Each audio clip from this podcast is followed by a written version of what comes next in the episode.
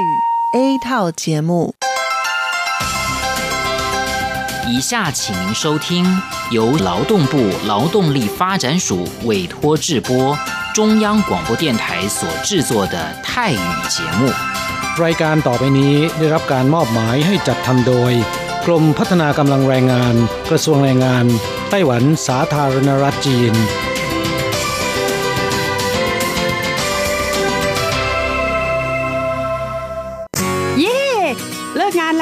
เราไปคาราโอเกะกันเถอะ ฉันมีธุระ เธอไปกันเถอะ เอ๊ะนานที่ปีหน จะนัดไปร้องเพลงกัน หรือว่าเธอมีนัดกับชายหนุ่มจ้าใช่ก็ดีนะสิ ฉันจะไปทำงานหาเงินต่างหาก จริงเหรอ เลิกงานแล้วยังไปหาเงินได้อีกทำไมดีจัง ไปทำที่ไหนอะจริงสิ แถวนี้มีโรงงานหนึ่งช่วงนี้ต้องการคนงานชั่วคราว ช่วงวันหยุดฉันก็ไปทำงานพิเศษที่นั่นจะได้หาเงินเพิ่มขึ้นอีกหน่อย อยากจะซื้อคอมพิวเตอร์ให้ลูกชายที่เมืองไทยลำไพไม่ได้นะ กฎหมายไต้หวันกำหนดไว้ว่า พวกเราจะต้องทำงานให้เท่าแก่ที่ยื่นขออนุญาตนำเราเข้ามาทำงานในไต้หวันเท่านั้น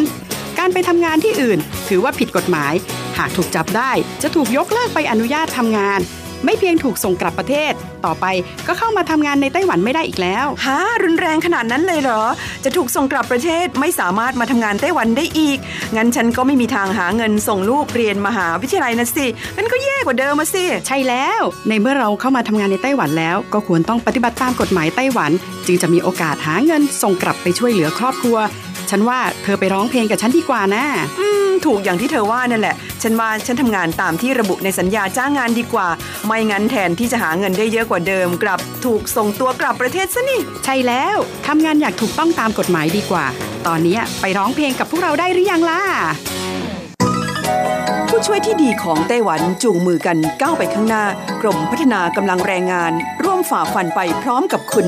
สนับสนุนโดยกรมพัฒนากำลังแรงงาน กระทรวงแรงงานไต้หวัน วันดี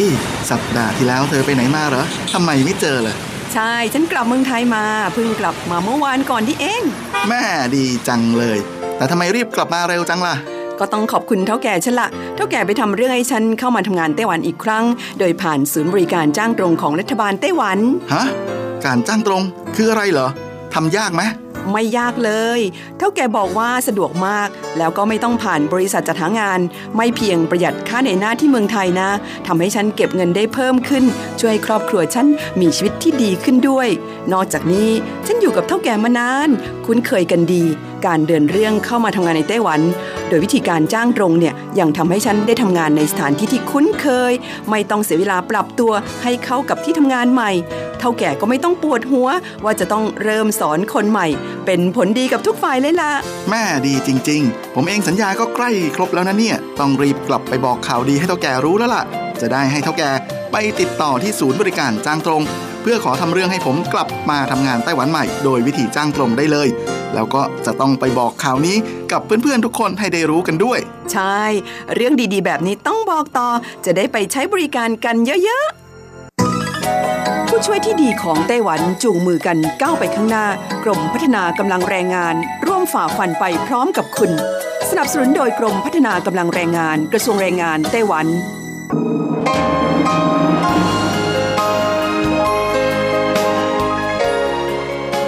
กลับมาฟังขณะนี้ท่านกำลังอยู่กับรายการภาคภาษาไทย Radio Taiwan International หรือ RTI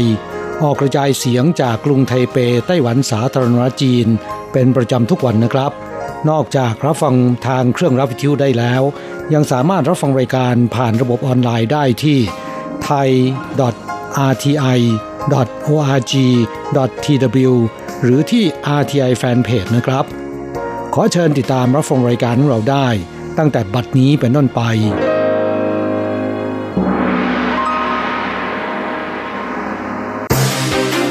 ลำดับแรกขอเชิญติดตามรับฟัง ข่าวประจำวัน สวัสดีครับคุณผู้ฟังที่รักและเคารพทุกท่านครับ วันนี้ตรงกับวันพุทธที่ 28 พฤศจิกายน ปีพุทธศักราช 2561 นะครับ สำหรับข่าวประจำวันจาก RTI ในวันนี้ก็มีผมกฤษณัยแสประพาสเป็นผู้รายงานครับ เราก็มาเริ่มต้นกันที่ ข่าวความคืบหน้าของท่านประธานาธิบดีไช่อิงหวน ผู้นำไต้หวันนะครับ ในฐานะอดีตหัวหน้าพรรค DPP ที่นำพาพรรคประสบกับความเพลียงคล้ำอย่างสาหัส ในการเลือกตั้งท้องถิ่นที่ผ่านมา แล้วก็ได้ลาออกจากตำแหน่งหัวหน้าพรรคในเวลาต่อมานะครับ ก็เพื่อแสดงความรับผิดชอบ และได้เริ่มแผนการตระเวนรับฟังความคิดเห็นจากประชาชนระดับล่าง รวมทั้งรับฟังความคิดเห็นจากประชาชนทุกระดับด้วยครับครับในวันนี้นะครับประธานาธิบดีชัยนั้นก็ได้มีจดหมายเปิดผนึกถึงสมาชิกพรรคผ่าน Facebook ส่วนตัวระบุว่า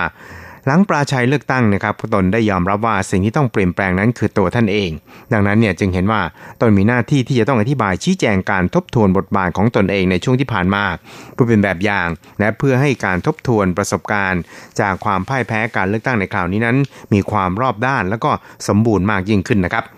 ครับผู้นำไต้หวันนั้นได้ย้ำครับว่า การผลักดันการปฏิรูปนั้นไม่ใช่เรื่องผิดการเลือกตั้งคราวนี้นั้นรัฐบาลได้พยายามที่จะแสดง แล้วก็ชี้แจงให้กับประชาชนเข้าใจถึงความสำคัญและความเด็ดเดี่ยวของรัฐบาล แต่ประชาชนนั้นได้สั่งสมความไม่พอใจจากการปฏิรูป ส่งผลกระทบต่อคะแนนเสียงของพรรคโดยเฉพาะอย่างยิ่ง รัฐบาลนั้นไม่ได้การดูแลชดเชยกลุ่มผู้ได้รับผลกระทบอย่างพอเพียง รวมทั้งการแสวงหาความก้าวหน้า ก็ไม่ได้ให้ความสนใจว่าสังคมและประชาชนนั้นก้าวตามทันหรือไม่ ไม่ได้ให้ความช่วยเหลือ หรือความห่วงใยอย่างพอเพียง แก่กลุ่มผู้อ่อนแอจากการปฏิรูป การพัฒนาเศรษฐกิจ การปฏิรูปพลังงาน ตลอดจนปัญหามลภาวะด้วยนะครับ นอกจากนี้ด้ามกลางการผลักดันนโยบายปฏิรูปของรัฐบาลนั้น ก็ได้ละเลยความรู้สึกของประชาชน ชี้แจงต่อประชาชนด้วยภาษาที่ชาวบ้านฟังแล้วเข้าใจยาก ส่งผลต่อการทำความเข้าใจกับประชาชนอย่างแท้จริงครับ ตลอดจนการผลักดันนโยบายของรัฐบาลอย่างไม่รอบคอบด้วยนะครับ ก็ทำให้ประชาชนได้รับผลกระทบอย่างรุนแรง ผิดหวังต่อการพัฒนาเศรษฐกิจ และใช้คนอย่างไม่เหมาะกับหน้าที่ ซึ่งได้สั่งสมกลายเป็นความไม่พอใจต่อรัฐบาล ในตอนท้ายนะครับท่านผู้นำไต้หวันนั้นก็ได้ย้ำครับว่าพรรค DPP นั้น เคยประสบกับความพ่ายแพ้มาแล้ว แต่ทุกครั้งก็สามารถยืนหยัดขึ้นมาได้ เมื่อมีการสรุปประสบการณ์ เมื่อตนลาออกจากหัวหน้าพรรคแล้ว ตนก็จะทำหน้าที่ประธานาธิบดีที่ไม่เหมือนเดิม และหวังว่าทีมรัฐบาลนั้นจะพิจารณาทบทวนประสบการณ์ และกล้าที่จะเปลี่ยนแปลงตัวเองด้วยครับ อีกข่าวหนึ่งครับเราไปดูข่าวเกี่ยวกับทางด้านปัจจุบันนะครับ ประชากรชาวมุสลิมทั่วโลกนั้น มีจำนวนเกินกว่า 1,600 ล้านคนแล้วนะครับ แล้วก็คาดว่าเมื่อถึงปี 2050 ประชากรมุสลิม ทั่วโลกจะมากถึง 1 ใน 3 ของประชากรทั่วโลกครับ ก็ทำให้ทั่วโลกต่างให้ความสนใจกับการขยายตลาดสู่ชาวมุสลิมเป็นอย่างมาก สำนักมหาสมุทรเทศบาลนครเกาสงจึงจับมือกับสมาคมพัฒนาการท่องเที่ยวตลาดมุสลิม ดันโครงการใบรับรองอาหารมุสลิม ที่มอบให้โดยภาครัฐเป็นแห่งแรกในไต้หวันซึ่งก็ได้มอบใบรับรองให้แก่ผู้ประกอบการไปแล้วจำนวน 5 ราย แล้วก็จัดงานเปิดตัวขึ้นในไทเปเมื่อวานนี้นะครับนำสินค้าอาหารทะเลจำนวน 27 รายการ ที่ผ่านการรับรองเนี่ยมาจัดแสดงครับ แล้วก็คาดว่า เมื่อลุยตลาดมุสลิมแล้วเนี่ยจะทำให้มีรายได้เพิ่มขึ้นอีกถึงประมาณ 10 ล้าน NT ต่อปีครับ ครับอาหารทะเล 27 รายการที่ผ่านการรับรองเหล่านี้นะครับไม่ว่าจะเป็นปลาเก๋ามังกร ปลาสำลีปลากระพง และลูกชิ้นปลา ไข่ปลาคาเวีย แล้วก็ปลาเส้นทั้งนี้นายมาเซี่ยวฉี นายกสมาคมนะครับก็ได้ เปิดเผยเกี่ยวกับเรื่องนี้นะครับ โดยบอกครับบอกว่าอันนึงนั้นเป็นตลาดสินค้าอีกอันนึงเป็นตลาดท่องเที่ยวมุสลิม คุณขายได้ทั้งโรงแรมที่พักที่เหมาะสมสำหรับชาวมุสลิม อีกส่วนอีกอย่างหนึ่งก็คือการขยายตลาดอาหารสุขภาพทั่วไป เป็นอาหารที่วางใจได้สำหรับผู้บริโภคชาวมุสลิมครับ อีกคราวนึงครับเราไปดูเกี่ยวกับทางด้านการท่องเที่ยวบ้างครับนายโจยงหุยนะครับอธิบดีกรมการท่องเที่ยวไต้หวันนั้นก็กล่าวรายงานสถานการณ์ด้านการท่องเที่ยวในไต้หวันต่อคณะกรรมาการคมนาคม สภานิติบัญญัติแห่งชาติของไต้หวันสาธารณจีนนะครับ ในวันนี้ก็บอกว่า นักท่องเที่ยวชาวต่างชาติที่เดินทางมาท่องเที่ยวไต้หวันนั้นมีจำนวนถึง 8.92 ล้านคนนะครับ เพิ่มขึ้นจากระยะเดียวกันของปีที่แล้วร้อยละ 3.59 และคาดว่าในช่วงต้นเดือนธันวาคมที่จะถึงนี้เนี่ยจำนวนนักท่องเที่ยวเหล่านี้นั้นจะมีจำนวนเกินกว่า 10 ล้านคน ต่อเนื่องเป็นปีที่ 4 ครับนายโจบอกว่าตลาดนักท่องเที่ยวของไต้หวันนั้นแบ่งออกเป็น 4 ตลาดสำคัญครับได้แก่ ตลาดเอเชียตะวันออกเฉียงเหนือ ตลาดนโยบายมุ่งใต้ใหม่ ยุโรปสหรัฐฮ่องกงมาเก๊าแล้วก็จีนแผ่นดินใหญ่ครับ โดยมีสัดส่วนของตลาดละ 1 ใน 4 ของจำนวนทั้งหมดครับ ครับในโจนั้นระบุถึงสัดส่วนของตลาดทั้ง 4 นะครับ โดยได้บอกครับบอกว่า在各主要市场的部分，西南向的18国，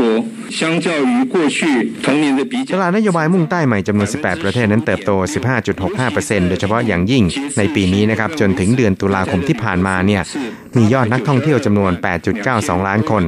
เติบโตขึ้นร้อยละ 3.59 เมื่อเทียบกับระยะเดียวกันของปีที่แล้วครับ ส่วนการเจาะตลาดในอนาคตนั้นนายโจบอกว่า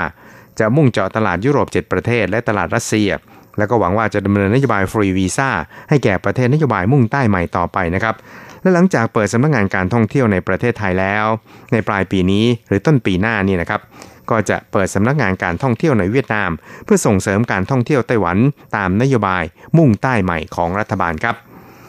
อีกข่าวหนึ่งเราไปดูเกี่ยวกับตลาดเคเบิลทีวีหนาวนะครับ ซึ่งจากถูกอินเทอร์เน็ตทีวีเนี่ยแย่งลูกค้าถึง 1.3 แสนรายภายในปีเดียวครับครับปัจจุบันนะครับตลาดเคเบิลทีวีในไต้หวันนั้นเริ่มสะท้านจากการรุกแย่งตลาดของอินเทอร์เน็ตทีวีอย่าง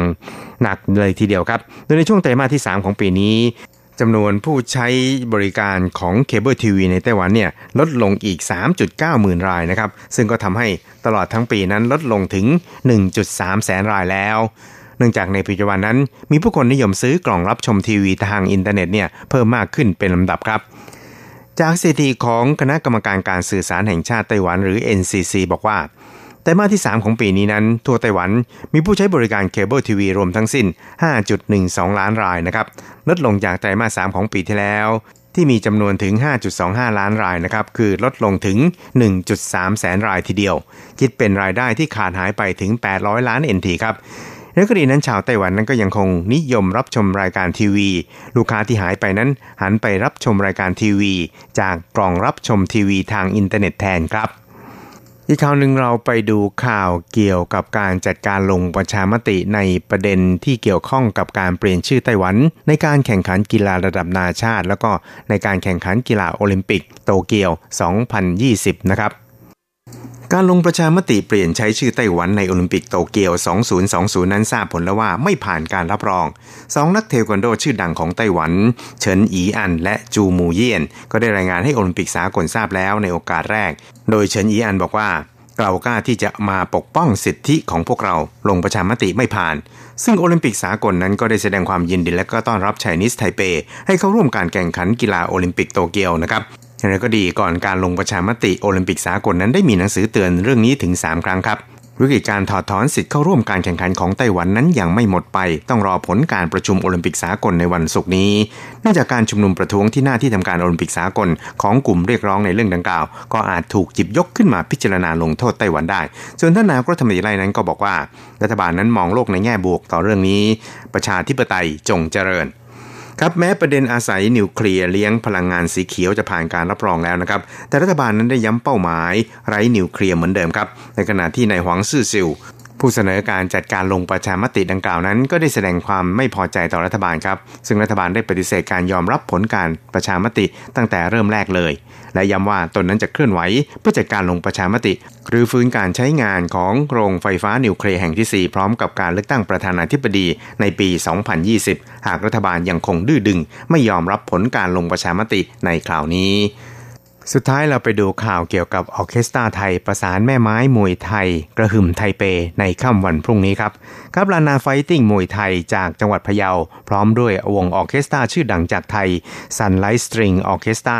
จับมือประสานแม่ไม้มวยไทยกับเสียงบรรเลงเพลงคลาสสิกไทย และเพลงอมตะไต้หวัน กระตุกต่อมเซลล์ดนตรีกับการต่อสู้แบบไทยๆของชาวไทเป ในค่ำวันที่ 29 พฤศจิกายนนี้นะครับเวลา 19นาฬิกาณหอประชุมจงเจิ้งศาลาดร.ซุนยัตเซ็นไทเป หรือไทเปจงซันถังจงเจิ้งถิงนะครับ ครับงานนี้ก็พลาดไม่ได้นะครับ เพราะว่าเป็นการนำเอาศิลปะแม่ไม้มวยไทยกับดนตรีไทยเดิม ประสานเป็นหนึ่งเดียวออเคสตรา vs มวยไทยครั้งแรกในประวัติศาสตร์ สืบสารศิลปะแม่ไม้มวยไทยและสร้างความตื่นตาตื่นใจ ให้แก่ผู้คนในไทเป ได้ประจักษ์ถึงการนำเอาศิลปะ การเล่นดนตรีแบบตะวันตกประสานเป็นหนึ่งเดียวกับเพลงไทยเดิม ได้อย่างกลมกลืน แล้วก็สะกดผู้คนให้ดื่มด่ำไปกับอรรถรสความไพเราะ จากเสียงดนตรีของวงออเคสตราชื่อดังจากเมืองไทย รับเชิญแสดงดนตรีระดับนานาชาติหลายแห่งครับ ไม่ว่าจะเป็นการแสดงดนตรีนะ หอดนตรีชื่อดังระดับโลกอย่าง หอดนตรีเวียนนา การแสดงดนตรีคลาสสิก ดนตรีไทยดนตรีพื้นเมือง และแสดงดนตรีที่โรงละครบรอดเวย์ในนิวยอร์ก รวมทั้งคว้ารางวัลยอดเยี่ยมผลงานประพันธ์ และนักประพันธ์ยอดเยี่ยมของไทยด้วยครับครับงานนี้นะครับก็เป็นการจัดขึ้นร่วมกันระหว่างสำนักงานการค้าและเศรษฐกิจไทยไทเปสำนักวัฒนธรรมเทศบาลกรุงไทเป แล้วก็การบินไทย นื่องในโอกาสวันชาติไทย และก็วันคล้ายวันเสลิมพระชนพรรษา พระบาทสมเด็จพระเจ้าอยู่หัวรัชกาลที่ 9 และวันพ่อแห่งชาติของไทยครับ หลังจบการแสดงสำนักงานการค้ายังได้เตรียมของรางวัลต่างๆ มากมาย ไว้มอบให้กับผู้ชมด้วย และพิเศษสุดก็คือตั๋วเครื่องบินไปเมืองไทยจากการบินไทยนะครับ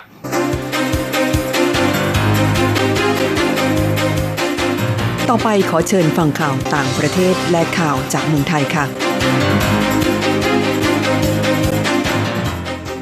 สวัสดีค่ะ คุณผู้ฟังที่เคารพ ช่วงของข่าวต่างประเทศและข่าวในเมืองไทยรายงานโดยดิฉันการจยากริชยาคมค่ะ ข่าวต่างประเทศสำหรับวันนี้นั้นเริ่มจากข่าว รัฐบาลนิวซีแลนด์ไม่อนุมัติข้อเสนอใช้อุปกรณ์ 5G ของหัวเว่ย Spark นิวซีแลนด์บริษัทโทรคมนาคมนิวซีแลนด์แถลงว่า ผู้อำนวยการสำนักงงานความปลอดภัยการสื่อสารรัฐบาลของนิวซีแลนด์ ไม่อนุมัติข้อเสนอของบริษัทเอกชนเรื่องใช้อุปกรณ์ 5G ของหัวเว่ยเทคโนโลยีในการวางเครือข่ายทำให้บริษัทไม่สามารถใช้อุปกรณ์ของหัวเว่ยซึ่งเป็นบริษัทจีนแผ่นดินใหญ่ในการวางเครือข่ายระบบ 5G โดยอ้างเรื่องความเสี่ยงด้านความมั่นคงแห่งชาติ แต่บริษัทยังคงมั่นใจว่าเรื่องนี้จะไม่กระทบต่อแผนการเปิดตัวเครือข่าย 5G ภายในวันที่ 1 กรกฎาคม 2563 ก่อนหน้านี้เมื่อเดือนสิงหาคมที่ผ่านมา ออสเตรเลียสั่งห้ามใช้อุปกรณ์ของหัวเว่ยโดยอ้างเรื่องความเสี่ยงด้านความมั่นคงแห่งชาติเช่นกัน และชาติตะวันตกเริ่มกังวลเรื่องบริษัทจีนแผ่นดินใหญ่แผ่อิทธิพลในเอเชียแปซิฟิกมากขึ้น ด้านหนังสือพิมพ์ Wall Street Journal รายงานเมื่อสัปดาห์ที่แล้วว่า รัฐบาลสหรัฐอเมริกากำลังเกลี้ยกล่อมให้ผู้บริการไร้สายและอินเทอร์เน็ตในประเทศพันธมิตร หลีกเลี่ยงการใช้อุปกรณ์โทรคมนาคมของหัวเว่ยข่าวต่อไป เกิดเหตุระเบิดและไฟไหม้ใกล้โรงงานเคมีในจีนแผ่นดินใหญ่ ตายและบาดเจ็บเกือบ 50 ราย เมื่อเวลาศูนย์นาฬิกา41 นาทีของวันพุธที่ 28 พฤศจิกายน ตามเวลาท้องถิ่นจีนแผ่นดินใหญ่ เกิดเหตุระเบิดขึ้นใกล้โรงงานเคมีเหอเป่ยเจิ้งหัว ในเมืองจางเจียโคห่างจากกรุงปักกิ่งไปทางตะวันตกเฉียงเหนือประมาณ 200 กิโลเมตรทำให้มีผู้เสียชีวิต 22 ราย และบาดเจ็บอีก 22 ราย และยังทำให้รถบรรทุก 38 คันกับรถยนต์อีก 12 คัน ถูกเพลิงไหม้เสียหายจนเหลือแต่ซากเหตุระเบิดเกิดขึ้นที่ทางเข้าโรงงานเคมี โดยรถต้นเหตุเป็นรถบรรทุกสารเคมีอันตรายทำให้รถที่อยู่ใกล้เคียงระเบิด และเกิดเพลิงไหม้ตามมา ขณะนี้เจ้าหน้าที่กำลังสอบสวนหาสาเหตุที่ทำให้เกิดระเบิดขึ้นสำหรับเมืองจางเจียโคจะเป็นสถานที่จัดการแข่งขันบางชนิดสำหรับการแข่งขันกีฬาโอลิมปิกฤดูหนาวปี 2565 ซึ่งจีนแผ่นดินใหญ่จะเป็นเจ้าภาพ ในอดีตที่ผ่านมาเกิดอุบัติเหตุทางถนนและทางอุตสาหกรรมบ่อยครั้งในจีนแผ่นดินใหญ่ โดยครั้งที่รุนแรงเกิดขึ้นเมื่อปี 2558 เกิดเหตุระเบิดครั้งใหญ่ที่โกดังเก็บตู้คอนเทนเนอร์ในเมืองเทียนจินทำให้มีผู้เสียชีวิตอย่างน้อย 165 ราย เกิดความสูญเสียมูลค่ากว่า 1,000 ล้านดอลลาร์สหรัฐ ต่อไปขอเชิญคุณผู้ฟังรับฟังข่าวในเมืองไทยค่ะ มอบเสื้อและน้ำดื่มพระราชทาน ให้ผู้ร่วมงานไบค์อุ่นไอรัก 1-2 ธันวาคมนี้ ตามที่สมเด็จพระเจ้าอยู่หัว พระราชทานพระราชานุญาต ให้จัดงานอุ่นไอรักคลายความหนาว สายน้ำแห่งรัตนโกสินทร์และทรงจักรยานนำประชาชนเข้าร่วมกิจกรรมปั่นจักรยานไบค์อุ่นไอรักในวันที่ 9 ธันวาคม 2561 โดยวันที่ 28 พฤศจิกายน 2561 เวลา 8 นาฬิกา ณ อาคาร 606 สำนักพระราชวังสนามเสือป่า สมเด็จพระเจ้าอยู่หัว ทรงพระกรุณาโปรดเกล้าโปรดกระหม่อมให้ พลอากาศเอกสถิตพงศ์สุขวิมล ราชเลขานุการในพระองค์สมเด็จพระเจ้าอยู่หัว เป็นประธานในพิธีมอบเสื้อจักรยานพระราชทาน และน้ำดื่มพระราชทานแก่ประชาชนผู้เข้าร่วมกิจกรรมปั่นจักรยานไบค์อุ่นไอรัก โดยมีผู้บัญชาการทหารสูงสุด และผู้ว่าราชการจังหวัด 76 จังหวัด เป็นตัวแทนผู้เข้าร่วมกิจกรรมรับมอบ เพื่อเชิญไปมอบให้แก่ผู้เข้าร่วมในกิจกรรมปั่นจักรยาน ทั้งในกรุงเทพมหานครและจังหวัดต่างๆ ในวันที่ 1-2 ธันวาคม 2561 เวลา 8 นาฬิกาถึง 16 นาฬิกาสำหรับผู้ที่ลงทะเบียนในกรุงเทพมหานคร รับที่สนามสุพัชลาไสยส่วนต่างจังหวัด รับที่ศาลากลางจังหวัดทุกจังหวัดทั่วประเทศ ต่อไปเป็นอัตราแลกเปลี่ยนประจำวันพุธที่ 28 พฤศจิกายน พุทธศักราช 2561 อ้างอิงจากธนาคารกรุงเทพสาขาไทเป โอนเงิน 10,000 บาทใช้เงินเหรียญไต้หวัน 9,570 เหรียญ แลกซื้อเงินสด 10,000 บาทใช้เงินเหรียญไต้หวัน 9,860 เหรียญ1ดอลลาร์สหรัฐใช้เงินเหรียญไต้หวัน 31.14 เหรียญแลกซื้อค่ะจบการรายงานข่าวต่างประเทศและข่าวในเมืองไทย โดยดิฉันการจยากริชยาคมค่ะ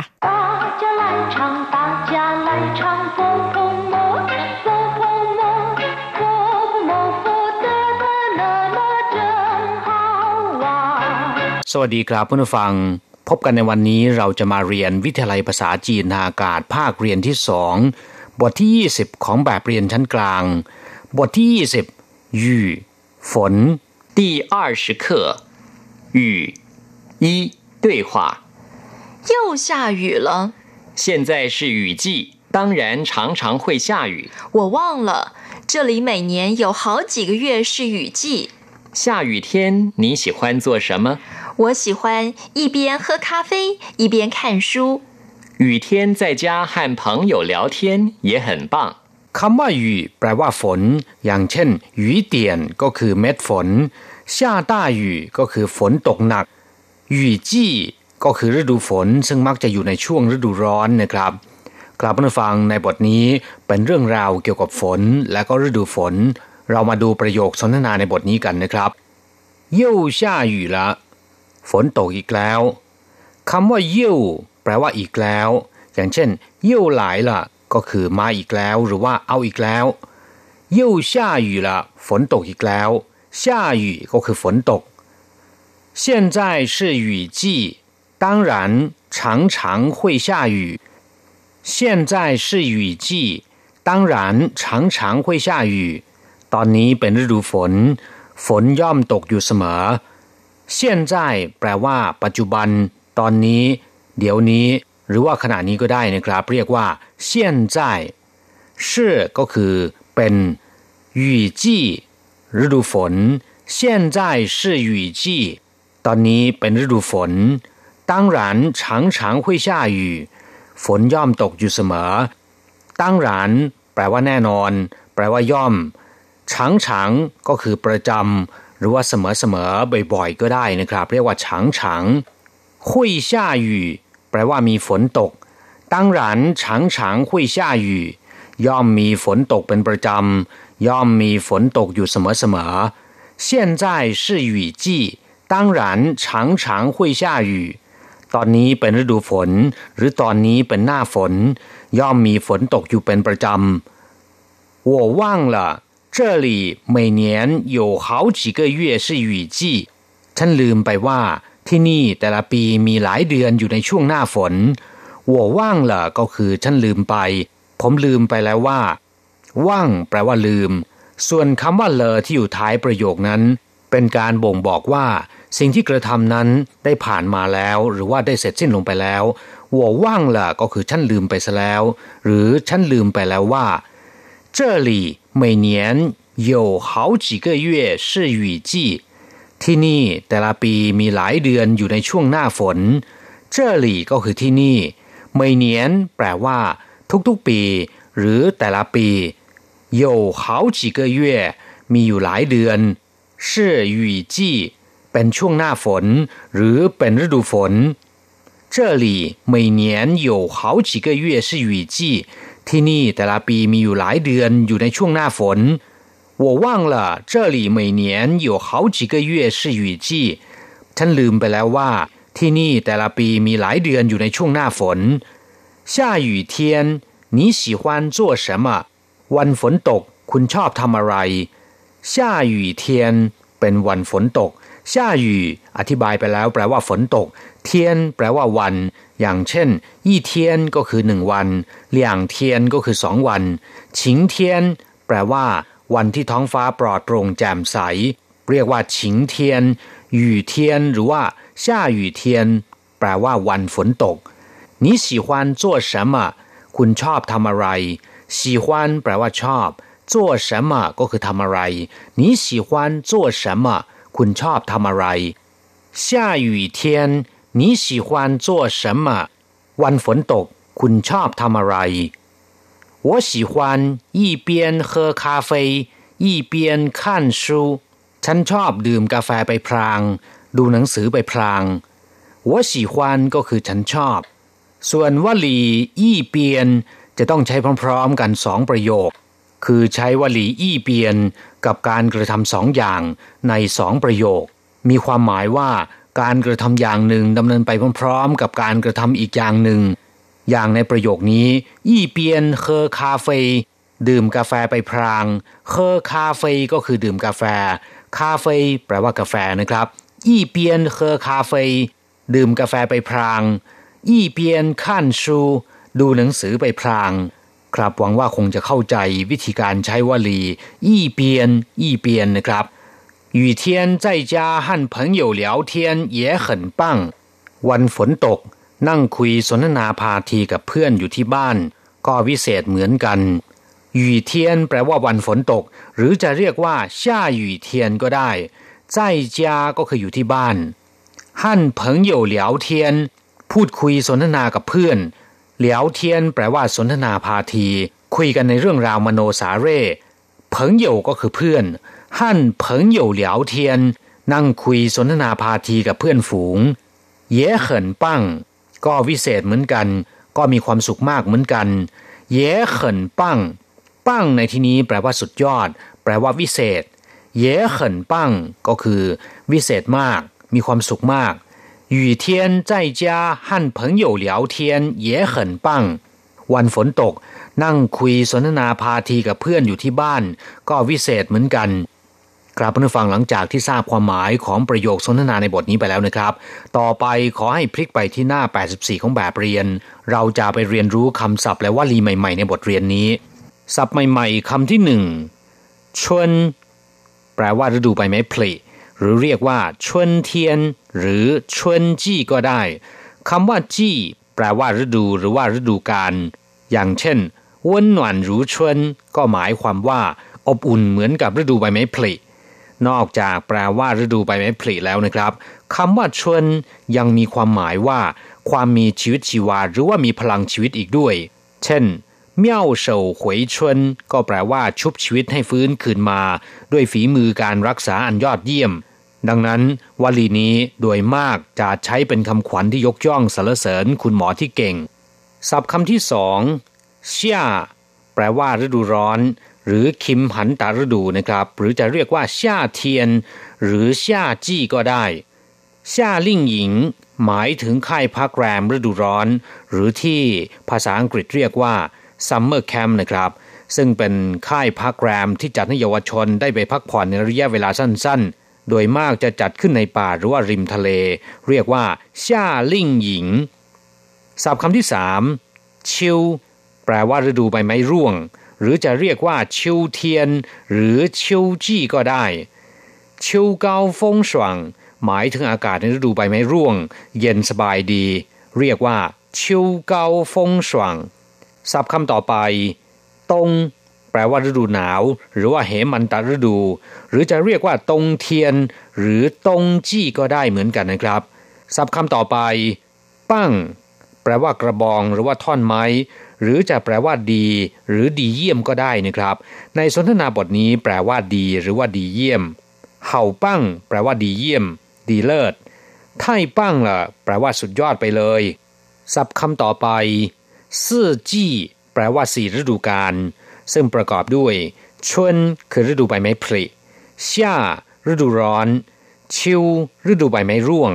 และตงฤดูหนาว ศัพท์คำต่อไป ยี่จี้อธิบายไปแล้ว แปลว่าฤดูฝน เรามาดูวลีใหม่ๆ ต่อไปเลยนะครับเฟินหมิง แปลว่าแยกกันชัดเจน ต่างกันชัดเจน หรือว่ามีความหมายว่าเด่นชัด เช่นเฮ่ป่ายเฟินหมิง แปลว่าขาวดำแยกกันชัดเจน หรือว่าต่างกันอย่างเด่นชัด วลีต่อไปช่าเทียน อธิบายไปแล้วนะครับ ขณะที่อธิบายคำว่าช่าซึ่งแปลว่าฤดูร้อน หรือวันในฤดูร้อน เรียกว่าช่าเทียน กลับมาฟังหลังจากเรียนภาษาจีนผ่านไปแล้วขอให้นำไปหัดพูดบ่อยๆนะครับ เราจะกลับมาพบกันใหม่ในบทเรียนหน้า สวัสดีครับ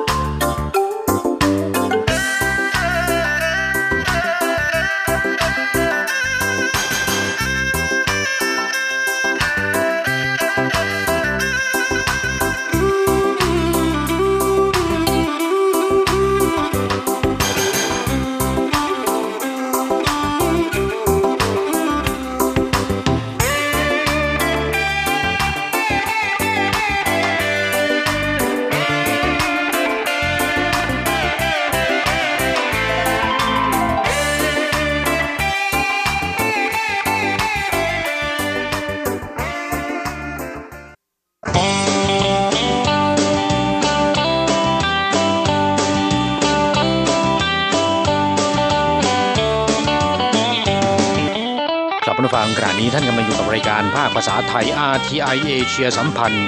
ลำดับต่อไปขอเชิญท่านมาร่วมให้กำลังใจแด่เพื่อนแรงงานไทยที่ประสบปัญหาและความเดือดร้อน ในช่วง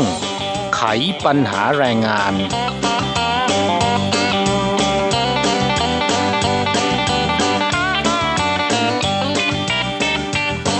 คุณฝังคะก่อนหน้านี้เคยเกิดเหตุการณ์ไฟไหม้ในโรงงาน แล้วก็ลุกลามไปจนถึงหอพัก ส่งผลให้มีคนงานต่างชาติเสียชีวิตไปแล้ว 8 รายด้วยกันนะคะโดยเป็นคนงานเวียดนาม 6 คน แล้วก็คนงานไทย 2 คน ครับจากเหตุการณ์ไฟไหม้นี้ก็มีการเสนอว่าควรที่จะแยกหอพักออกจากโรงงานนะครับ เพื่อความปลอดภัยนะค่ะซึ่งในขณะนั้นกระทรวงแรงงานก็รับปากว่า จะนำเรื่องนี้ไปหารือข้ามกระทรวงนะครับ เนื่องจากว่ามีส่วนเกี่ยวข้องกับหลายหน่วยงานอย่างไรก็ตามนะครับ จนถึงขณะนี้ก็ยังไม่มีผลคืบหน้านะฮะเพราะฉะนั้นก่อนหน้านี้ไม่นานนะครับ กลุ่ม NGO พร้อมด้วยแรงงานต่างชาติก็ไปชุมนุมประท้วงกระทรวงแรงงานอีกครั้งหนึ่งครับว่าขอผลคืบหน้าเกี่ยวกับเรื่องนี้ ซึ่งปัญหาการแยกหอพักออกจากโรงงานนั้นในความเป็นจริงแล้ว ดิฉันว่าในส่วนของนายจ้างนั้นเป็นเรื่องที่ค่อนข้างจะยากพอสมควรนะคะครับจะติดขัดหลายปัญหานะฮะบางโรงงานเขามีหอพักอยู่นอกโรงงานอยู่แล้วนะครับ ขณะที่หลาย ๆ โรงงาน แม้นหอพักจะอยู่ภายในบริเวณโรงงาน แต่ระบบความปลอดภัยได้มาตรฐาน อันนี้ไม่น่าจะมีปัญหานะครับที่น่าจะเป็นห่วงก็คือ อยู่ภายในบริเวณโรงงาน แต่ระบบความปลอดภัยไม่ได้มาตรฐาน อันนี้น่าเป็นห่วงนะครับ อย่างไรก็ตามการจะแก้กฎหมายแล้วก็บังคับใช้กฎหมายฉบับนี้เนี่ยคิดว่าไม่ใช่เป็นเรื่องง่ายนะครับ เพราะการจะย้ายหอพักไปอยู่นอกโรงงาน มันต้องมีที่นะแล้วก็ต้องไปก่อสร้างนะครับ เพราะฉะนั้นจึงเป็นเรื่องที่ไม่ง่ายนัก และคิดว่าคงจะใช้ระยะเวลานานพอสมควรนะครับ กว่าที่จะมีข้อยุติแล้วก็มีการแก้กฎหมายเพราะฉะนั้นในระหว่างนี้นะครับทางที่ดีที่สุดก็คือ พวกเราก็ต้องระมัดระวังด้วยนะครับต้องช่วยตัวเองนะค่ะ หมายความว่าในหอพักของเราเนี่ยนะคะหากพบว่าส่วนไหนที่อาจจะเป็นอันตราย หรือว่ามันอาจจะไม่ตรงตามระเบียบ โดยเฉพาะในเรื่องของระบบป้องกันอัคคีภัยนะคะก็ควรที่จะแจ้งหน่วยงานที่เกี่ยวข้องอย่างเช่นสะท้อนปัญหามาที่สำนักงงานแรงงานไทยก็ได้นะคะเพราะว่าในความเป็นจริงแล้วในหอพักของโรงงานต่างๆเนี่ยเขามีระเบียบเกี่ยวกับเรื่องของความปลอดภัยนะคะโดยเฉพาะเรื่องของระบบป้องกันอัคคีภัย หากก็มีการเน้นย้ำให้ความสำคัญเกี่ยวกับจุดนี้ แล้วก็ให้มีการตรวจสอบกันอย่างละเอียดเนี่ยอย่างน้อยที่สุดเนี่ยก็ลดอันตรายได้ในระดับหนึ่งนะคะหากว่าเพื่อนแรงงานไทยเห็นว่าภายในโรงงานนะครับมีระบบความปลอดภัยโดยเฉพาะทางด้านอัคคีภัยไม่ได้มาตรฐาน เกรงว่าจะเกิดมีปัญหาก็สามารถร้องเรียนไปที่สำนักงงานแรงงานไทยได้ ทางสำนักงงานจะประสานกับกองแรงงานท้องที่แจ้งหน่วยงานที่รับผิดชอบในเรื่องนี้เข้าไปตรวจสอบว่าได้มาตรฐานหรือไม่ จริง ๆ แล้วเนี่ยเขามีการตรวจสอบทุกปีนะครับ แต่หากไม่มั่นใจ ก็สามารถไปตรวจสอบเพิ่มเติมได้นะฮะค่ะ แต่จะว่าไปแล้วนะคะในไต้หวันนั้นโรงงานมากมาย แล้วก็แรงงานต่างชาติที่เข้าไปทำงานในโรงงานเหล่านี้เนี่ยก็มีไม่น้อย บางส่วนก็เห็นว่าค่อนข้างมาตรฐานทีเดียวนะคะแม้จะเป็นหอพักที่อยู่ในโรงงานก็ตาม เพราะฉะนั้นถ้าหากว่าจะใช้วิธีการแบบที่ยกเลิกระบบเดิมทั้งหมด แล้วก็บังคับให้มีการแยกหอพักออกจากโรงงานเนี่ยบางครั้งนี่มันก็จะกระทบถึงโรงงานที่เขามีมาตรฐานอยู่แล้วด้วยเหมือนกันนะคะกราบวิธีที่ดีที่สุดก็คือ จะต้องมีการตรวจสอบความปลอดภัยให้เข้มงวดมากยิ่งขึ้นนะครับ ไม่ว่าจะอยู่นอกโรงงาน หรือจะอยู่ภายในโรงงานก็ตาม หากไม่ได้มาตรฐานแล้วมีโอกาสเกิดอัคคีภัยได้ทั้งนั้นนะครับอีกเรื่องหนึ่งที่อยากจะนำมาเล่าให้ฟังก็เป็นข่าวดีสำหรับคนงานต่างชาตินะครับใน เนื่องจากว่าเกิดสงครามการค้าระหว่างสหรัฐอเมริกา และก็จีนแผ่นดินใหญ่ ก็ทำให้นักธุรกิจไต้หวันที่ไปลงทุนที่จีนแผ่นดินใหญ่ซึ่งมีจำนวนมากนะครับ มีบางส่วนอยากจะย้ายฐานผลิตกลับมาที่ไต้หวันนะแต่ธุรกิจเหล่านี้ประสบปัญหาหลายอย่าง หนึ่งในจำนวนนี้ก็คือขาดแคลนแรงงาน เพราะฉะนั้นจึงเรียกร้องให้รัฐบาลเนี่ยให้แก้ไขปัญหานี้อย่างเร่งด่วนนะครับ ท่าทีของรัฐบาลเป็นยังไงคะ ซึ่งความจริงแล้วการที่นักธุรกิจไต้หวันจะย้ายฐานการผลิตกลับมาอยู่ที่ไต้หวันเหมือนเดิมเนี่ยก็น่าจะเป็นเรื่องที่น่ายินดีนะคะ เพราะว่าจะสร้างโอกาสงานให้กับท้องถิ่นได้ไม่น้อยทีเดียว แต่เขาบอกว่าเขาอยากได้คนงานต่างชาติเพิ่มขึ้นใช่ไหมคะเพราะว่าแรงงานท้องถิ่นไม่พอนะค่ะวิธีแก้ปัญหาก็คือทำอย่างไรให้สัดส่วนแรงงานต่างชาติเพิ่มมากขึ้น โดยเมื่อต้นเดือนพฤศจิกายนที่ผ่านมานี้นะครับ สภาบริหารของไต้หวัน มีการจัดประชุมหารือเรื่องการเพิ่มการลงทุนในไต้หวันนะครับ โดยคณะกรรมการพัฒนาเศรษฐกิจแห่งชาติ ได้รายงานในที่ประชุม เรื่องการให้ความช่วยเหลือกลุ่มธุรกิจที่ประสงค์จะย้ายกลับมาลงทุน โดยเฉพาะในประเด็นที่เกี่ยวกับกำลังแรงงานที่ขาดแคลนนะครับ ซึ่งเดิมเนี่ยกระทรวงแรงงานยืนหยัดว่า จำนวนแรงงานต่างชาติที่อนุญาตให้นำเข้าได้ในปัจจุบัน เพียงพอสำหรับผู้ประกอบการอยู่แล้วนะครับ และตามหลักการความเสมอภาคเนี่ยก็ไม่ควรจะให้สิทธิพิเศษแก่ผู้ประกอบการรายใหม่ จึงไม่มีนโยบายจะเพิ่มการนำเข้าแรงงานต่างชาติแต่อย่างใดอย่างไรก็ตามนะครับ นายไล่ชิงเต๋อนายกรัฐมนตรีก็ประกาศในที่ประชุมว่า ควรจะขยายการนำเข้าแรงงานต่างชาติในสัดส่วนที่เหมาะสม และหลักการนี้นะครับ ควรใช้ได้กับผู้ประกอบการทั้งที่เป็นรายเก่า และที่กำลังจะย้ายกลับมาลงทุนใหม่นะค่ะหลังจากที่นายกรัฐมนตรีสั่งการแล้วเนี่ยกระทรวงแรงงานก็รับว่าจะนำไปพิจารณาหารือกับหน่วยงานที่เกี่ยวข้อง เพื่อที่จะเพิ่มสัดส่วนตามความเหมาะสมนะครับ แล้วก็จะให้รายละเอียดก่อนสิ้นเดือนพฤศจิกายนนี้ ถ้าหากว่ามีการขยายโควต้าเพิ่มมากขึ้น นั่นก็แสดงว่า โอกาสที่คนงานต่างชาติจะเดินทางเข้ามาทำงานในไต้หวัน มีจำนวนเพิ่มมากขึ้นนะครับ โดยเฉพาะในส่วนของภาคการผลิตเนี่ยนะคะคนงานไทยของเรานั้นก็ค่อนข้างจะเป็นที่ชื่นชอบของนายจ้างอยู่แล้วนะคะก็หวังว่าจะเป็นไปตามที่คาดการนะคะครับภาคการผลิตของไต้หวันแทบจะทุกแขนงนะครับประสบกับปัญหาขาดแคลนแรงงานอย่างหนัก มาเป็นเวลานานแล้วนะครับ เพราะฉะนั้นทางรัฐบาลจึงเปิดให้นำเข้าคนงานต่างชาติ จากในอดีตที่มีเพียง2 0 0 0 0 0 3 0 0 0 คน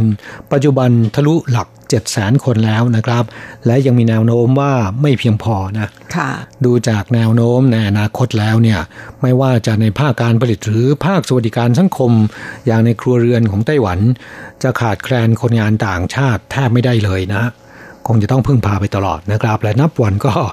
ต้องพึ่งพาหนักมากยิ่งขึ้น ดูตัวอย่างของภาคการผลิตนะครับ กิจการที่นำเข้าคนงานต่างชาติได้ เรียกเป็นกิจการ 3K นะครับซึ่งก็หมายถึงเป็นงานหนักสกปรกและอันตรายนะฮะคนงานท้องถิ่นไม่อยากจะไปทำก็ต้องนำเข้าคนงานต่างชาติ การนำเข้าคนงานต่างชาติในกิจการประเภท 3K เนี่ยเขาแบ่งโคต้าเป็น 5 ระดับด้วยกัน ได้แก่ 10% 15% 20% 25%แล้วก็ 30%ของยอดจำนวนแรงงานท้องถิ่นที่ว่าจ้างนะครับ หากเป็นกิจการที่เป็นงานหนักนะครับ สกปรกและอันตรายมากยิ่งขึ้น ก็จะได้รับโคต้านำเข้าแรงงานต่างชาติมากขึ้น อย่างเช่นว่าฟอกย้อม แล้วก็หลอมโลหะพวกนี้เป็นต้นนะครับ เป็นกิจการที่เป็นงานหนักสกปรกและอันตราย คนงานท้องถิ่นไม่ประสงค์จะทำงานประเภทนี้เนี่ยจะนำเข้าได้ประมาณ 30%ของ จำนวนแรงงานท้องถิ่นที่ว่าจ้างนะครับ หมายถึงว่าภายในโรงงานมีคนงานท้องถิ่น 100 คน สามารถขออนุญาตนำเข้าแรงงานต่างชาติได้ 30 คน โคต้าที่อนุญาตไปแล้วเนี่ยก็ยังไม่เพียงพอต่อความต้องการ ทางรัฐบาลไม่อยากจะขยายโคต้าเพิ่มมากขึ้น เลยใช้วิธีให้ซื้อโคต้าพิเศษได้ ซื้อเพิ่มได้ต่างหากอีก 5% 10% 15%จากโคต้าเดิมที่ได้รับอยู่แล้วนะครับแต่ว่า โคต้าพิเศษที่ซื้อเพิ่มเนี่ยต้องจ่ายเงินให้กับรัฐบาลเพิ่มขึ้นคือปกติการนำเข้าคนงานต่างชาติแต่ละคนเนี่ยต้องจ่ายเงินเข้ากองทุนเพื่อความมั่นคงในการทำงานของคนงานต่างชาติ คนละ 2,000 ต่อเดือนอยู่แล้วนะครับถ้าหากว่าซื้อโคต้าพิเศษเพิ่มขึ้นเนี่ยกรณีที่ซื้อเพิ่มไม่เกิน 5%ต้องจ่ายเพิ่ม 3,000 เหรียญรวมเป็น 5,000 เหรียญไต้หวันต่อคนต่อเดือน หมายถึงว่า ถ้านำเข้าคนงานเพิ่มขึ้นในโคต้าพิเศษ 5%เนี่ย คนงานกลุ่มนี้แต่ละคนในจ้างไม่ใช่ว่าจ่าย 2,000 เท่านั้นนะครับ ต้องจ่าย 5,000 เหรียญต่อคนต่อเดือนนะค่ะและถ้าหากว่าต้องการซื้อโควต้าพิเศษเพิ่มขึ้น 10%ต้องจ่าย 5,000 เหรียญรวมเป็น 7,000 เหรียญหากต้องการโควต้าพิเศษเพิ่มขึ้น 15%ต้องจ่ายเพิ่ม 7,000 เหรียญไต้หวันต่อคนต่อเดือน หรือเท่ากับในจ้างต้องจ่ายเงินเข้ากองทุน 9,000 เหรียญไต้หวันต่อการว่าจ้างคนงานต่างชาติ 1 คน ต่อหนึ่งเดือนนะครับนั่นเป็นต้นทุนในการว่าจ้างคนงานของนั่นเป็นต้นทุนที่ค่อนข้างสูงทีเดียวนะคะกระนั้นก็ตามก็ยังพบว่ามีนายจ้างจำนวนมากทีเดียวนะครับ ซื้อโควต้าพิเศษเพิ่มมากขึ้นนะค่ะในจำนวนนี้ร้อยละ60เนี่ยซื้อโควต้าเพิ่มขึ้น 5%ที่เหลือซื้อโควต้า 10%กับ 15%จะว่าไปแล้วในจ้างไต้หวันที่ว่าจ้างคนงานต่างชาตินั้นก็มีต้นทุน ไม่เฉพาะแค่เงินเดือนที่จ่ายกับคนงานเท่านั้นนะคะครับยังมีค่าใช้จ่ายบางอย่างที่คนงานต่างชาติเองอาจจะไม่รู้นะครับค่ะเพราะว่าไม่ได้เกี่ยวข้องกันนะค่ะอ่าส่วนนี้เนี่ยในจ้างเป็นคนจ่ายนะครับ การนำเข้าคนงานต่างชาติแต่ละคน โดยปกติแล้วเนี่ยในจ้างอ่าต้องจ่ายให้กับรัฐบาลอ่าเขาเรียกว่าเป็นเงินกองทุนเพื่อความมั่นคงในการทำงานของคนงานท้องถิ่นเนื่องจากรัฐบาลอนุญาตให้ในายจ้างนำเข้าคนงานต่างชาติแล้วเนี่ยอาจจะส่งผลกระทบต่อโอกาสทำงานของคนงานท้องถิ่น เพราะฉะนั้นนายจ้างจะนำเข้าคนงานต่างชาติหนึ่งคน ก็จะต้องจ่ายเงินให้กับรัฐบาลเข้าไปในกองทุนที่เรียกกันว่าช่วยเหลือคนท้องถิ่น ในยามที่ตกงานนะครับ แต่ละเดือนเนี่ยต้องจ่ายเข้าไปคือประมาณ 2,000 เหรียญต่อคนต่อเดือนนะครับค่ะไม่ว่าจะเป็นคนงานประเภทไหนก็ตามนะครับ แต่ถ้าหากว่าต้องการจะซื้อโควต้าเพิ่มขึ้นก็ต้องจ่ายเพิ่มมากขึ้น พูดง่ายๆก็คือ เป็นค่านำเข้าคนงานต่างชาตินะคะครับเหตุที่ต้องทำเช่นนี้เนี่ยก็เพราะว่าป้องกันในจ้างบางคนเอ่อคือนำเข้าคนงานต่างชาติอย่างพร่ำเพรื่อนะครับค่ะคือถ้าหากว่ามีความต้องการจริง คุณก็ต้องเสียเงินเพิ่มมากขึ้น และไต้หวันใช้วิธีแบบนี้เนี่ยค่อนข้างฉลาดนะครับ เงินกองทุนเพื่อความมั่นคงในการทำงานของคนงานท้องถิ่นเนี่ยสามารถนำไปเป็นงบประมาณช่วยเหลือคนงานท้องถิ่นได้มากมาย โดยเฉพาะอย่างยิ่งคนงานที่ตกงาน คนงานที่ต้องการจะฝึกอาชีพเพิ่มมากขึ้นในขณะที่ทำงานอยู่นะครับอ่าค่าใช้จ่ายต่างๆ เหล่านี้เนี่ยสามารถยื่นขอกับทางกระทรวงแรงงานได้นะฮะก็เบิกจากกองทุนในส่วนนี้นะคะครับนอกจากนี้แล้ว ก็ยังมีบางส่วนที่เจียดออกมาใช้กับคนงานต่างชาติโดยเฉพาะ อย่างเช่นว่าตั้งสายด่วนคุ้มครองแรงงานต่างชาติ 1955 ศูนย์บริการแรงงานต่างชาติที่สนามบิน พวกนี้เป็นต้นนะครับค่ะรวมถึงงบประมาณของแต่ละเมือง ที่จะจัดกิจกรรมสำหรับคนงานต่างชาติ ก็ยื่นขอต่อกระทรวงแรงงาน ใช้เงินก้อนนี้แหละ สามารถนำไปเป็นค่าใช้จ่ายต่างๆ ที่เกี่ยวกับแรงงานท้องถิ่นและแรงงานต่างชาติได้นะคะสำหรับส่วนที่เราคุยให้ฟังไปว่า เนื่องจากเกิดสงครามการค้าระหว่างจีนกับสหรัฐทำให้นักธุรกิจไต้หวันที่ไปลงทุนในเมืองจีน เกิดปัญหาเรื่องของสินค้าที่ส่งไปขายสหรัฐ หรือประเทศอื่นๆเนี่ยได้รับการจัดเก็บภาษีที่สูงขึ้นกว่าเดิม เพราะฉะนั้นนักธุรกิจกลุ่มนี้เนี่ยอยากจะกลับมาลงทุนในไต้หวัน เพราะไต้หวันไม่ได้ถูกระเบียบข้อนี้จำกัดนะคะซึ่งในส่วนนี้ก็จะส่งผลให้คนงานต่างชาติเนี่ยมีโอกาสได้มาทำงานไต้หวันกันเพิ่มมากขึ้น รวมถึงคนงานไทยด้วยครับพูดถึงเรื่องของคนงานไทยแล้วเนี่ยช่วงนี้ได้รับทราบข้อมูลจากบริษัทจ้างงานไทยนะครับว่ามีคนงานไทย ไปสมัครงานเพื่อจะเดินทางมาทำงานที่ไต้หวันเพิ่มมากขึ้นนะครับ สาเหตุที่เป็นเช่นนี้ อย่างที่เราเคยเล่าให้ฟังไปแล้วนะครับ มีหลายประการด้วยกันอ่าประการแรกนะครับก็คือสวัสดิการในไต้หวันดีขึ้นค่ะเงินค่าจ้างเพิ่มขึ้นทุกปีอ่าในปัจจุบันเป็นเดือนละ 22,000 เหรียญ ต้นปีหน้านี้เป็นต้นไป ก็จะเพิ่มขึ้นเป็น 23,100 เหรียญไต้หวันนะครับค่ะและการเดินทางมาทำงานที่ไต้หวันจากในอดีต มาได้แค่ 3 ปีต้องกลับไปเสียค่าหัวคิวมารอบใหม่ ปัจจุบันหากว่าเราทำงานดีนะครับอ่าในจ้างชื่นชอบเนี่ยสามารถต่อสัญญาใหม่ที่ไต้หวันได้ต่อไปเลยนะครับ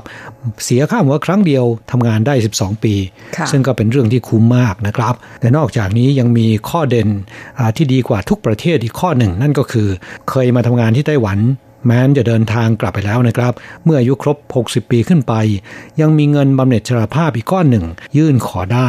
รวมถึงมีการตรวจจับ อย่างเข้มงวดนะครับสำหรับคนงานไทยที่จะเดินทางไปทำงานในประเทศต่างๆ ที่สนามบินสุวรรณภูมินะครับโดยเฉพาะคนที่ไปเกาหลีนะค่ะ ก็อย่างที่ทราบกันนะคะว่าลักลอบเข้าไปทำงานที่เกาหลีกันไม่น้อยทีเดียว ช่วงหลังๆ มาเห็นว่าทางการเกาหลีเขาก็มีการกวาดล้างคนงานต่างชาติ โดยเฉพาะกลุ่มคนงานไทยที่ลักลอบเข้าไปทำงานในเกาหลีกัน ค่อนข้างจะเข้มงวดมากขึ้นนะคะและคงจะเป็นเพราะว่าได้เห็นคลิป วิดีโอหรือว่าข่าวทางด้านนี้ค่อนข้างเยอะนะครับ คนงานที่จะไปเสี่ยงอนาคตในประเทศเกาหลีก็ลดน้อยลงนะฮะหันกลับมาสมัครงานมาทำงานที่ไต้หวันกันต่อ ซึ่งมีความมั่นคงแล้วก็ปลอดภัยกว่า และที่สำคัญก็คือในช่วงหลายปีที่ผ่านมานี้ คนงานไทยที่จะเดินทางมาทำงานที่ไต้หวันลดน้อยลงนะครับในจ้างต้องการนำเข้าคนงานไทย แต่ว่าหาคนงานไทยไม่ค่อยได้ บริษัทจ้างงาน ก็แนะนำในจ้างไปนำเข้าคนงานเวียดนามอินโดนีเซียโคต้าไหลเทไปที่เวียดนามและอินโดนีเซีย ก็เลยทำให้โคต้าที่จะนำเข้าคนงานไทยลดน้อยลง ปัจจัยต่างๆ เหล่านี้นะครับประกอบเข้าด้วยกัน ก็ทำให้คนงานไทยที่อยากจะเดินทางมาทำงานที่ไต้หวัน ไปออกันอยู่ที่บริษัทจ้างงานค่อนข้างเยอะ และนี่ก็เป็นเหตุที่ทำให้ค่าหัวคิวรู้สึกว่าจะเพิ่มสูงขึ้นแล้วนะ และเพื่อแก้ไขปัญหาต่างๆ เหล่านี้นะคะทางบริษัทจ้างงานไทยเนี่ยก็ได้มีการเชิญ บริษัทจ้างงานจากที่ไต้หวันนะคะไปร่วมประชุมหารือ เพื่อหาทางแก้ปัญหารวมทั้งาหาช่องทางทำธุรกิจร่วมกัน ก็เป็นเรื่องดีนะครับ สักครู่หนึ่งเรามาฟังบทสัมภาษณ์ของนายกสมาคมการจัดหางานไทยนะคะซึ่งให้สัมภาษณ์เกี่ยวกับสภาพการดังกล่าวเนี่ยผ่านรายการของเรา แต่ช่วงนี้พักกันสักครู่หนึ่งค่ะ ช่วงนี้มาฟังเพลงจากการขับร้องของหนูมิเตอร์นะครับ อย่าคอยวาสนามอบแด่ทุกท่านครับ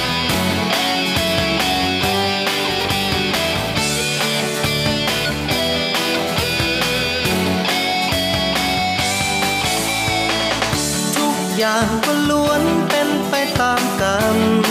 ก็จำทน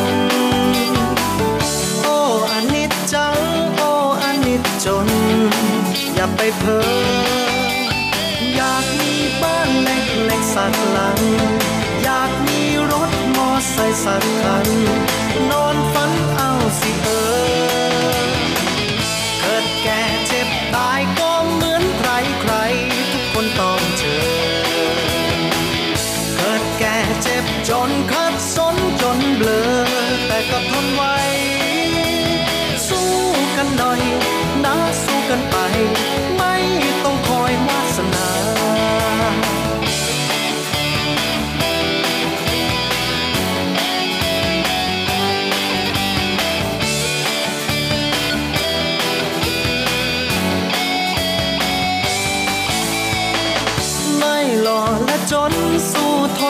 ำบากแต่ตรากตรำงานหนักก็เอางานเบาก็ทำก็เพื่อเธอ อยากมีบ้านเล็กๆสักหลัง อยากมีรถมอไซค์สักคัน นอนฝันเอาสิเออ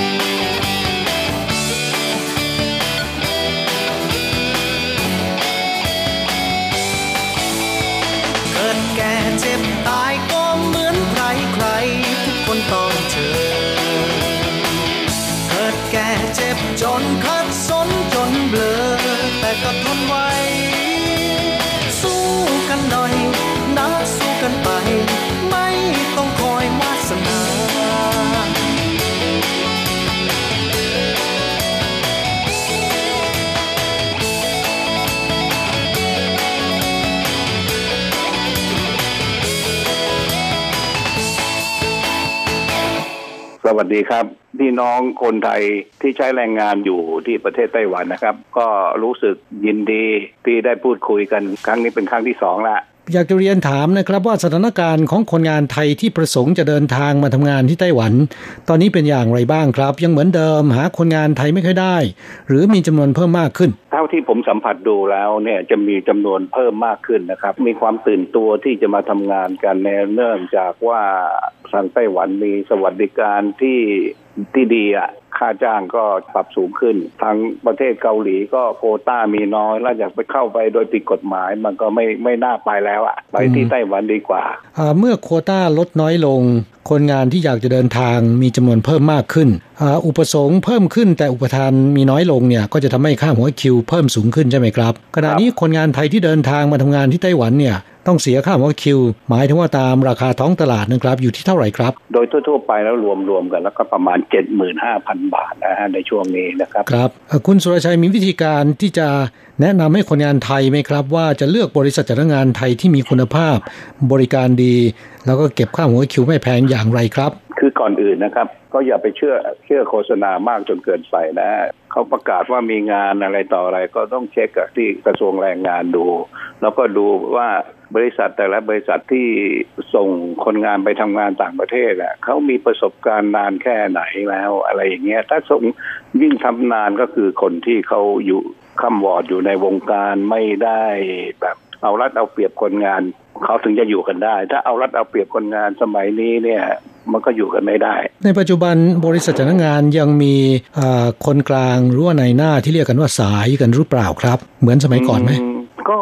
ยังพอมีบ้างนะฮะ แต่ว่าน้อยมากแล้วนะครับ โดยส่วนมากก็จะรีคูดกันเอง คือคนงานติดต่อกับบริษัทจ้างงานโดยตรงใช่ไหมฮะใช่ครับใช่ครับทีนี้เรามาพูดถึงว่าสถานการณ์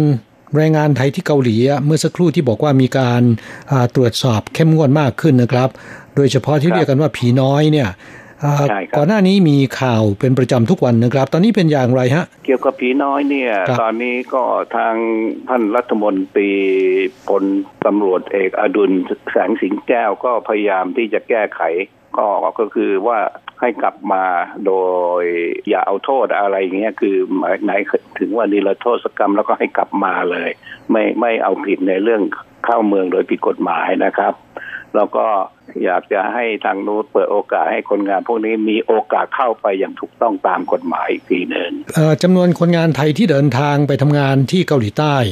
แล้วก็อย่างผิดกฎหมายเนี่ย คุณสุรชัยคาดการเนี่ยมีจำนวนประมาณเท่าไหร่ ผมดูว่ามันต้องมีหลักแสนคนขึ้นนะโอ้คนงานไทยได้มีการขานรับนโยบายนี้ไหมไปมอบตัวแล้วเดินทางกลับมาไหม ผมว่ามันก็พอมีบ้างนะฮะเนี่ย แต่ว่ามันไม่เยอะเท่าที่ควร เพราะว่าเขากว่าจะไปได้เขาก็ลำบากเหลือเกินนะเขาก็ยอมยอมที่จะอยู่ที่นู่น ถึงแม้ว่าจะลำบากหน่อย แต่เขาก็ยังแบบว่ามีกระแสที่มีความต้องการทำงานที่เกาหลีอยู่อย่าไปใหม่เนี่ยนะน้อยลงไปแล้วครับ เนื่องจากว่ามันเข้มงวดขึ้นหนึ่งนะฮะแล้วข่าวนี้ก็เขาก็จับผีน้อยกันได้ทุกวันทุกวันอะไรครับทราบว่าที่สนามบินสุวรรณภูมิเนี่ยมี เจ้าหน้าที่สอดส่อง แล้วก็ตรวจสอบคนงานไทยที่เดินทางไปต่างประเทศ โดยเฉพาะที่ไปเกาหลีนะครับ จะมีการตรวจสอบสอบถามใช่ไหมฮะใช่ครับใช่เพราะว่าคนงานที่จะเดินทางไปเกาหลี หรือว่าไปในลักษณะคณะทัวร์เนี่ยจะมีเจ้าหน้าที่คอยดูอะบางทีจะผ่านตอมอตอมอก็จะถามมากถ้าตอบอืดอัดบางทีก็ต้องถูกสอบนะครับ ครับ มีข้อแนะนำคนงานไทยที่จะเดินทางไปทำงานต่างประเทศไหมครับว่า ควรจะเลือกไปที่เกาหลีหรือมาที่ไต้หวันดีครับ ผมคิดว่าเนี่ยเออมันอยู่ที่ความต้องการของแต่ละคนนะแต่ว่าจริง ๆ แล้วใจผมเนี่ยอยากจะให้แนะนำมาที่ไต้หวันสาเหตุที่ว่าแนะนำมาไต้หวัน เพราะว่าไต้หวันถ้าเผื่อว่าคุณได้งานแล้วเนี่ย คุณก็สามารถเข้าไปทำงานได้เลยทันทีขณะเดียวกันเกาหลีเนี่ยก็ต้องรอสอบ รอเขาประกาศผลอะไรต่ออะไรสารพัดนะครับ มันไม่ใช่ว่าเข้าไปได้ง่าย ๆ เหมือนกับทางไต้หวันที่ใครมาก็ได้ที่ว่านายจ้างรับแล้วก็สามารถเข้าวีซ่าได้เลยธุรกรรมอันนี้มันไม่เสียเวลามาก ประมาณสองอาทิตย์ก็ได้เดินทางไปแล้วอะโอกาสที่ได้ทำงานก็ได้แล้วนะขณะเดียวกันเนี่ยอยู่ไปที่ไต้หวันเนี่ย ตอนนี้กฎหมายเกี่ยวกับแรงงานต่างด้าวเนี่ยเขาได้มาตรฐานเขาเขาดูแลคนงานเรา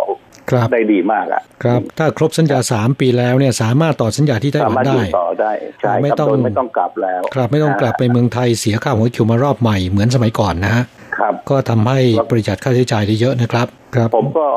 ไม่อยากให้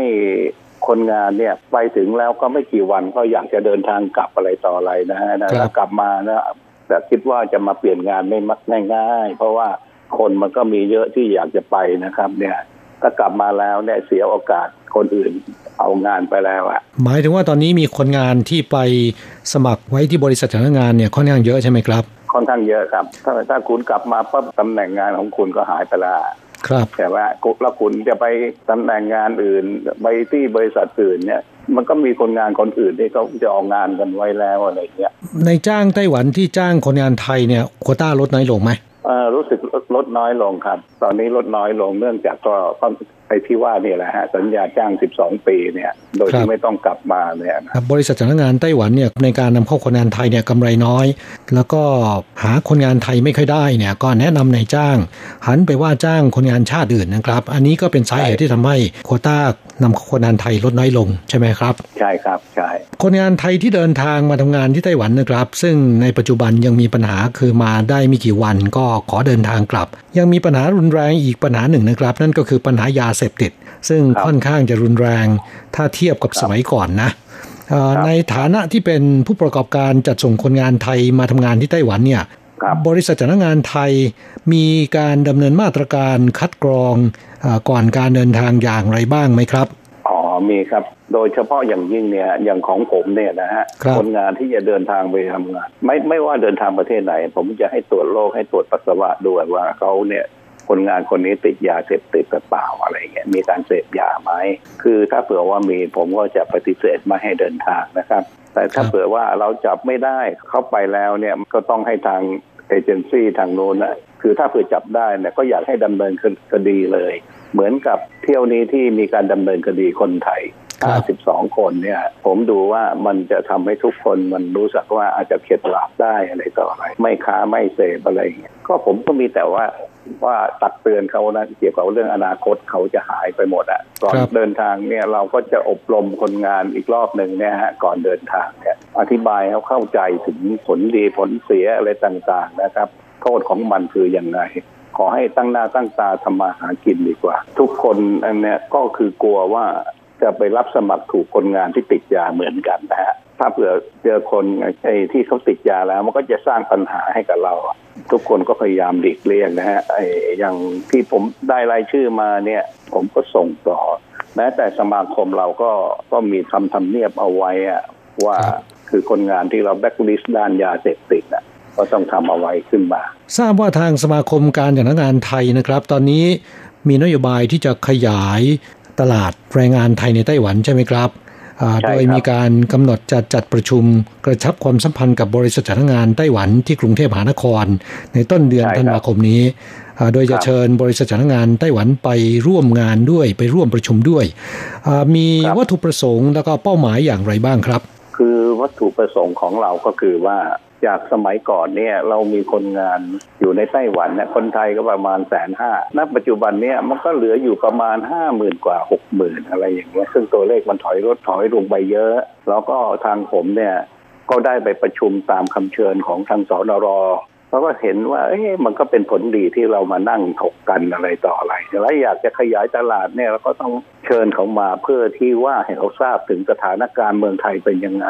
ไม่ใช่ว่าคนไทยไม่มีคนนะ คนไทยก็มีคน พร้อมที่จะเดินทางไปทำงานที่ไต้หวันนะฮะแล้วก็อีกอย่างหนึ่งว่าปัญหาอะไรที่เราจะแก้ไขกันได้ ร่วมมือกันได้เราก็จะได้ถกกันให้ตกผลึกไป ขอให้กลับมาใช้คนงานคนไทยเลยตั้งแต่มีสมาคมมาเนี่ยฮะมาเราก็เป็นการจัดงานครั้งแรกนี่แหละครับน่าจะทำให้บริษัทจ้างงานไต้หวันเข้าใจสถานการณ์ของคนงานไทย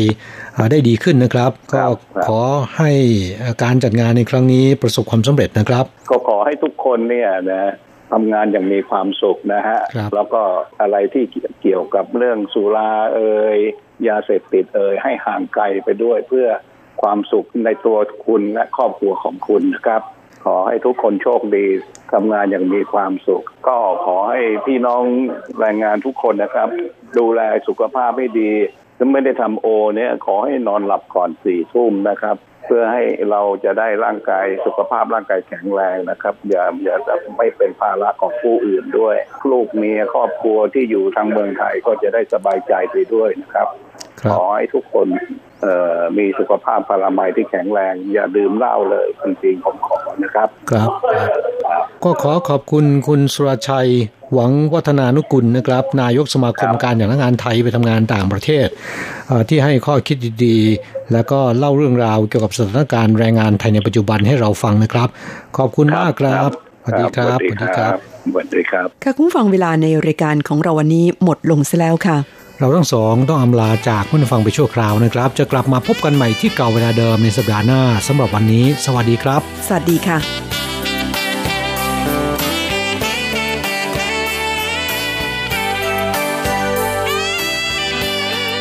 เธอเคยเป็น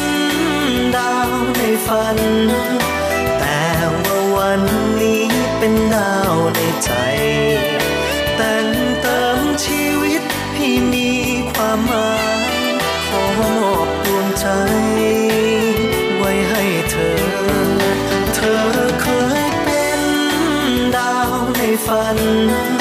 แต่ว่าวันนี้เป็นดาวใน 以上节目是由劳动部劳动力发展署委托制播，中央广播电台制作的泰语节目。 ที่ท่านรับฟังจบลงไปแล้วนั้นเป็นรายการที่ได้รับมอบหมายให้จัดทำโดย กรมพัฒนากำลังแรงงาน กระทรวงแรงงาน ไต้หวันสาธารณรัฐ